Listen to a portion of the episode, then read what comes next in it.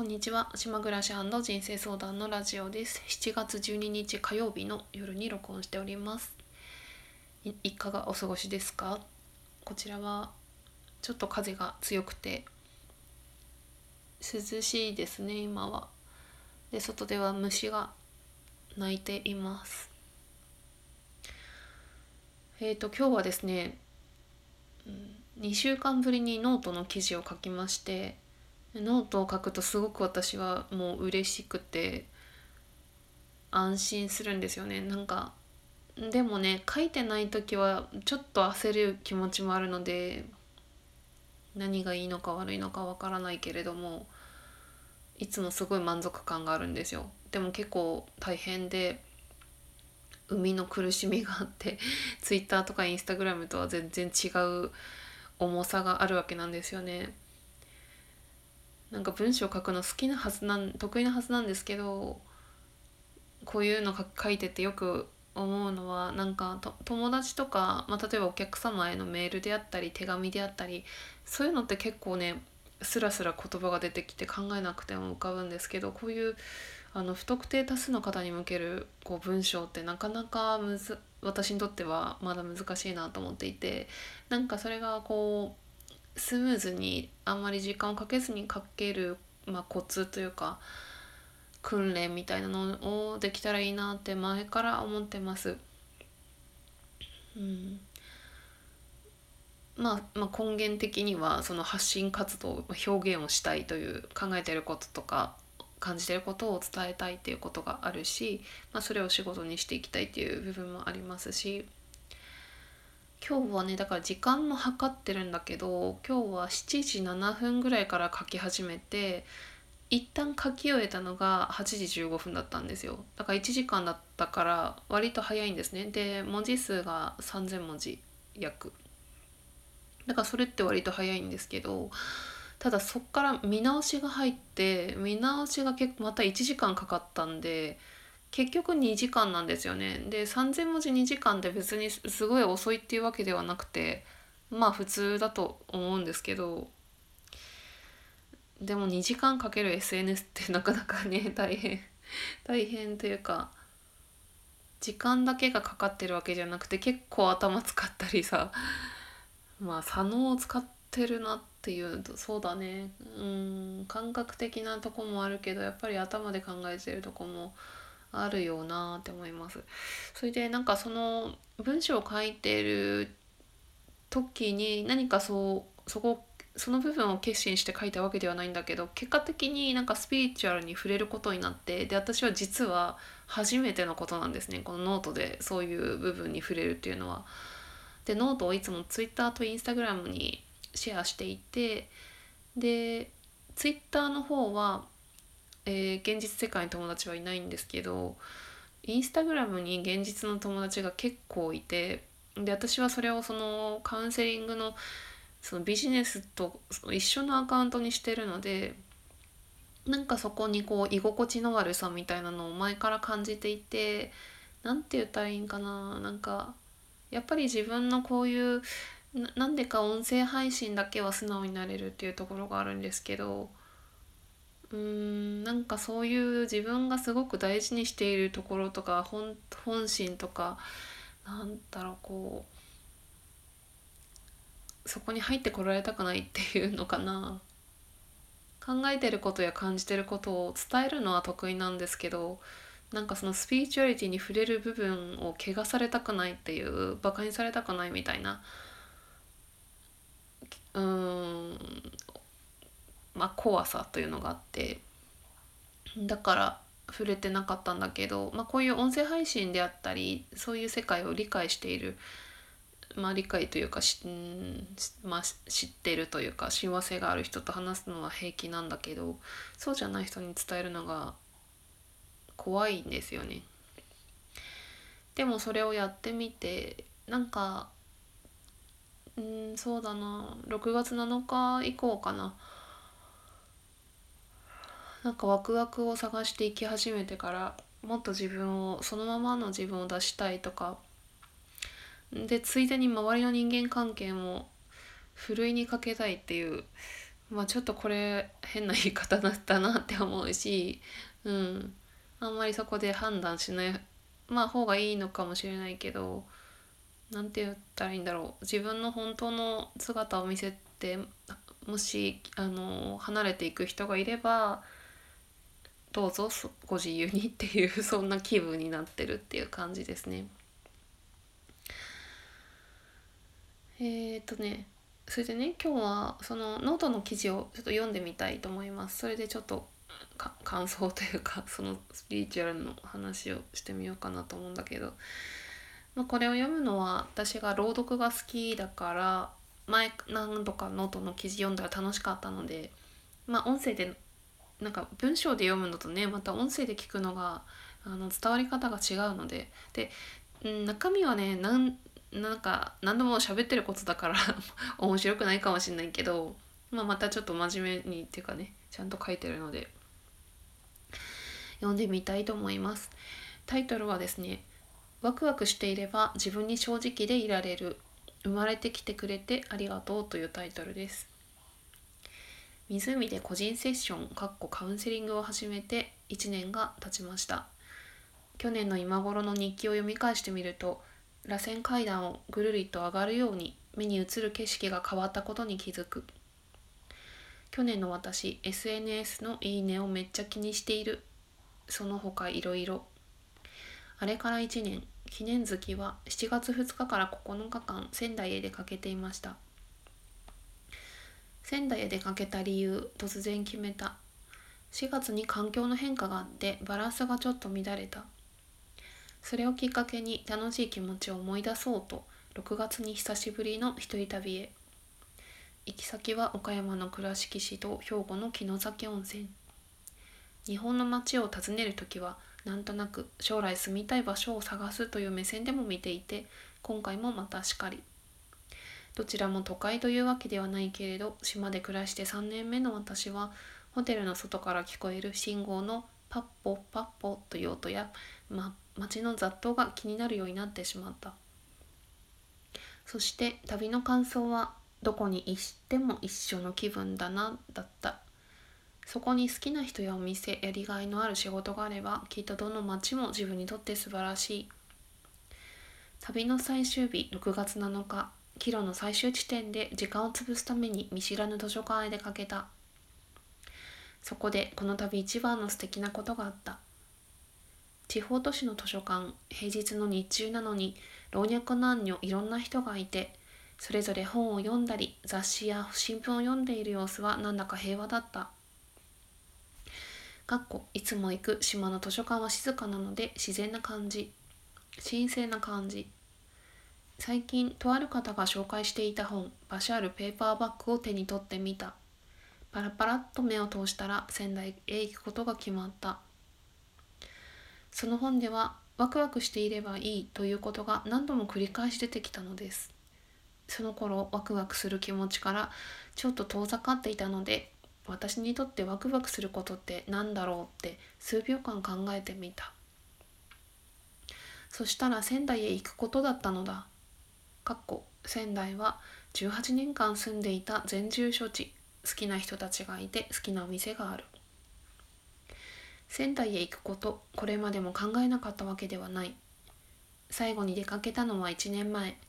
でも旅行したばかりだし事業でお金を使ったし今年は仙台へ行く身分じゃないなと思っていた。かっこ変な言い方だけどそう思っていた。だから私もびっくりした。図書館を出てからもずっとワクワクしていて自然に笑顔になった。何も現実が変わっていないのに急に幸せになったのである。すぐに友達に LINE し、翌日に行程を決めて飛行機の切符を予約した。図書館で手帳にメモした言葉。以下バシャールペーパーバッグ5望む現実を作る最良の方法はワクワク行動することより引用ワクワクするとは皆さんが人生の中で本当の自分を表現する波動です。他にもっとワクワクするものが見つかった時にはそれをやってください。そうすれば常に自分に正直でいられます。真実でいられます。以上。この6月7日以来ずっと私は自分のワクワクに注目して見つからない時はイメージの中で作っていた。かっこ毎朝目が覚めた瞬間に沖縄波照間島のビーチへ出かけていた。仙台は私にとって嬉しくご機嫌な街でわざわざワクワクを探さなくてもナチュラルにニュートラルにいい気分であった。午前中は温泉出かけてお昼ご飯を食べて少し昼寝をして夜にまた出かけて友達とビールを飲む。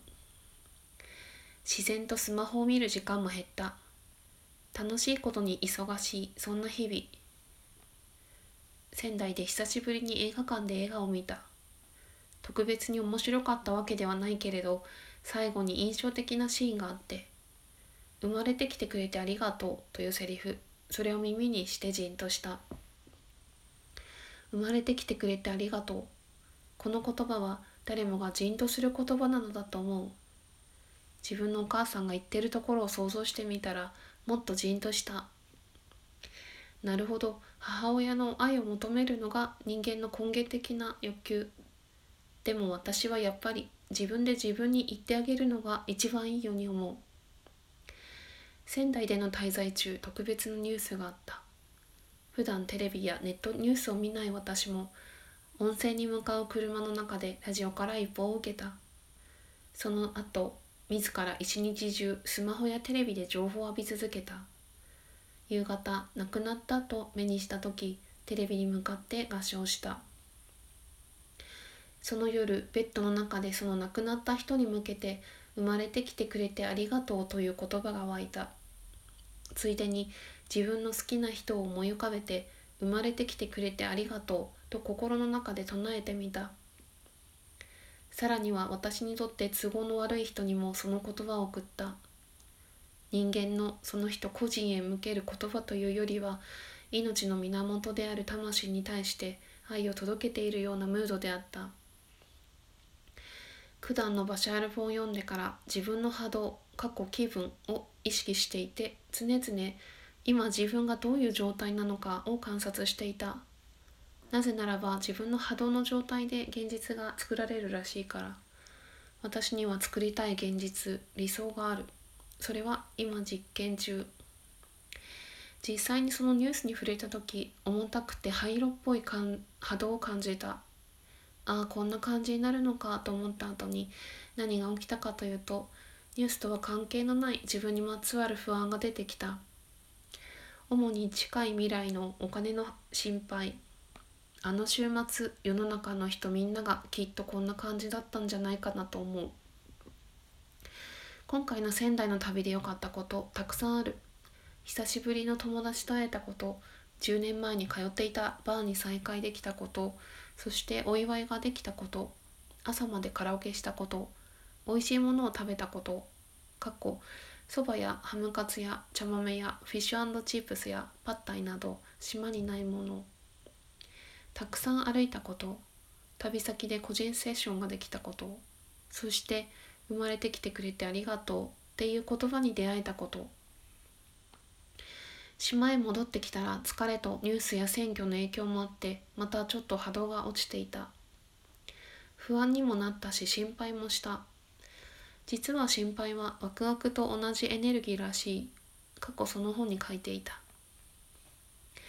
心配は自分を疑っている時に現れる。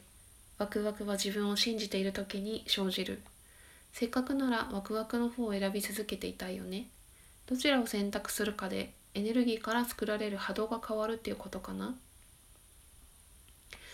ちなみに6月はワクワクに従って行動していたら週に5日間アイスクリームを食べることになりました。それはそれで楽しかったけどもっと心地よく快適で好きな自分になるために昨日から砂糖と小麦粉をゆるりと抜く生活を始めました。いつでもマイナスするのはすごく好き。さて今日はこの辺でお読みくださりありがとうございます。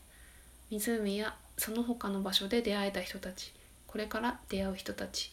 出会わない人たちも生まれてきてくれてありがとう。以上なんですけど今読んでて思ったんだけどもう全部喋ってることであの重複してすいませんっていう感じだった。だけど特に前回話してることと一緒でしたね書いてることが。まああの前回喋ってないことで私が結構印象に残った旅の話では私が2008年から通ってた仙台のバーがあってで一番あの足しげく通ってたのは週に3回ぐらい行ってたんですけど2011年の震災の頃まで一番通っていてで震災の後からちょっと足が遠のいてあまり行かなくなってまあそっから1年とか間が空いた時もあったんですけどまあでも年に1回ぐらいは行っていて島に行った後も1回2年ぐらい前に出かけてで今回また2年ぶりぐらいにそこに出かけてでそこがあの16周年だったんですたまたま7月7日の七夕の日に。で私は本当2008年に出かけてるからあの時ねまだ27歳だったんですよね。で今41歳なんですよね。すごいなと思うんですよこの年月の立ち方が。でで正直そんなにお互いあお互いって私とそのバーのマスターとかがそんなに雰囲気がそんなに変わってなくて見た目のねなんかねそれがすごいなんかさ私本当そういう仙台とか旅先のまあいてた場所とかも行くと思うけどさなんかすごいタイムスリップ感があってめちゃくちゃ居心地がいいんですよね行くと。なんかね昨日まで行ってたみたいな感じになってでも置いてるものとか飾ってるものとか全然変わってなくてすごい不思議な感じでそれがすごく楽しかったんですよね。でその人たちと結局カラオケ行ったりしてなんかそれが面白かったんだよなんかそうだよねでまあちょっとスピリチュアルの話に戻ると私はそのノートで発信をする時とかに、まあ、そういうスピリチュアルなことに触れないようにしていたんですよね。私は自分のその個人セッションカウンセリングの時はあの相手の方がお客様がほぼそういうのが好きな人たちがほぼなのでなんとなく分かるんですよ喋ってて。分かるのでそういう人たちだと魂とかまあ、そういう何のために生まれてきたとか母親を選んでき生きて生まれてきたとか、まあ、そういう話をすることもあるんだけどその辺は結構なんかね注意深くしてたとこがあってそれは今日のラジオの最初の方で言ったなんとなくこう怖いっていうねでもそれはまあある方が言ってたのは私自身がそのスピリチュアルに対して私がジャッジをしているっていうそういう言ったら恥ずかしいものだとか多分その日本人があのよく言うスピリチュアルってそのなんかさ確かに私もえって思うスピリチュアルとかあるんですけどなんかそういうなんて言ったらいいんかななんかうんそうだな新興宗教とかなんかそういうイメージであったりとかまあサイキックとかまあサイキックもいいんですけどなんかちょっとねあのメディアの影響かなんかで偏った感じになってる人が多いんだよねそのスピリチュアルを誤解しているというか。ででなんかそのみんながしいろんな自分がねその信じたいものを信じればいいと思うんですけど私にとってのスピリチュアルって私あんま神社とかさうん風水とかはまあそんなには興味がなくて私が一番自分の世界で採用しているというかこれはすごい自分にとってすごい重要ななんか哲学って言ってもいいんですけど重要なキーワードだなって思うのはあのですねこう私、うんと、魂が魂は永遠であってそして一つであるということなんですよ。でなんかやっぱり私の考え方とかあの話すことまあそうだな考え方っていうとこかなっていうのってちょっとそこを抜きにしては語れないというかやっぱり自分にとってその考え方がないとなかなか自分の今いる境地であったりとかそうだね考え方感じ方ものの見方行動の仕方そこに全て影響している。まあ視野が広いとか広あの宇宙視点で考えることをすることがあるとかそだから本当にそこをね本当はね抜きにしては語れない部分だったんですよ。でもなんかそこをあえて最初に隠していったっていうのがずっとあって。でもその自分自身でそのスピリチュアルに対するジャッジをしてるよっていうのを言われてからそっかって思って。うん。でこれも何度か人に言われてることありますけど結局さ私がなんかすごく別に恥ずかしいことでも何でもないんですけど本当の自分を見せた時になんか嫌われるんじゃないかみたいな怖さそれはそのスピリチュアルの部分じゃなくて他のことに対してもね自分が今までやってきた過ちであったりとか これ話したらこれ嫌われるだろうなみたいなそういう怖さがあってでも結局まあ完全になくなったわけではないけれどもどうぞみんないなくなってっていう 感じ。いなくなってっていうのも結構ねジャッジが入ってると思うんですけど。うーんそうだね。どうせ理解してもらえないんじゃないかっていうのもそれも自分のジャッジになるし固定概念になっちゃうけど別にっていう感じなんですよなんか最近。なんかそれが結構ここ1ヶ月ですごい変わったことかなって思うんだよね。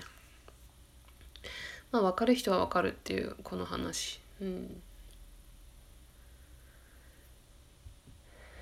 だから本当にスピリチュアル全開な発信してる人が私は結構すごいなと思ってて。なんかどっちも守りたいんだろうね私はその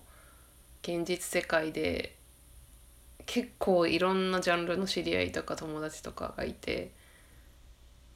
どれも好きだし楽しいけどその人たちにこれ言ったら嫌われるとかなんか。まあ別に言わなくてもいいんですけどね。言わなくてもいいし言ってもいいしどっちでもいいんだけど結局本当の自分を見せて離れていくんだったらどうぞっていう感じだなっていうのをすごく1年前にも同じことを思うことがあったけどあそうそうちょっとね一個話したいことが 思い出したあのですね。あの私昨日すごい調子が悪くて、まあ、また今日すごく元気になったんですけどそれで寝る時に1年前の日記を見返してたんですよ。1年前どんな感じだったかなと思って。ちょうど私がその湖を始めたのが1年前でどんな感じかって。結構ネガティブな状態で1年前が。SNS とかをめっちゃ気にしてていろんな発信を始めた時で人の評価をめちゃくちゃ気にして一喜一憂してた時やったんですよ。ですごい面白いなと思ったのがちょっとやってる別の仕事のことであの自分から声をかけるのが嫌だって書いててそれは仕事の話ですね。完全なる。で私は常に自分の後ろに行列が並んでるようなそういう仕事がしていたいみたいなこと書いててこれ私4月5月に悩んでたことと全く一緒のことで声をかけるっていうのはねどういうことかっていうとね自分から仕事を何て言ったらいいの？営業みたいな感じ？誘いに行くとか声をお願いしに行くっていうこと。それがすごい嫌だっていうのを私この4月5月にめちゃくちゃもうストレスでそれが。そうしなきゃいけない状況になっちゃって。でそれを私1年前にも言ってて。で私は本当に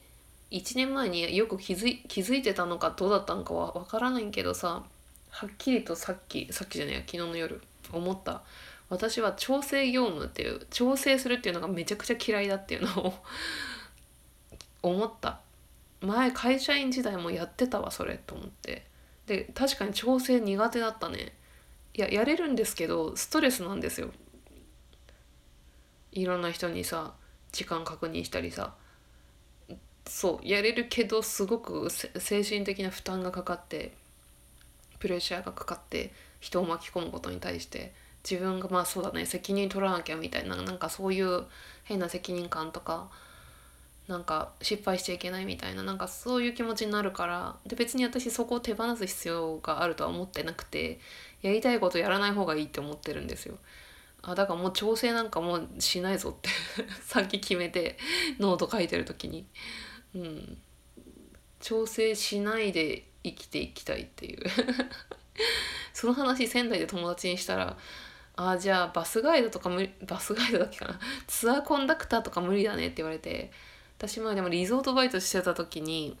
あの長野の旅館でバイトしてた時にそのツアーコンダクターのそういう職業の方とお見かけすることがよくあってでもなんかそういう仕事に憧れてたっていうか面白そうだなって思ったけど確かにお客さんの調整はまだしもその出先のホテルであったり飲食店とかねそういう調整があってそれすごい嫌だなって 思ってそうだからみんなも是非あの苦手なことはやらないに限るっていう。ふうに思った。もう絶対調整しない。それ本当に気づくとねすごくいいことなんですよね。自分が苦手なことを気づくっていうのは。わからよくわからないままやっててモヤモヤするってことがあるんでね。うんそんな感じかな。はいそんな感じでじゃあ終わりにしたいと思います。聞いてくださってありがとうございました。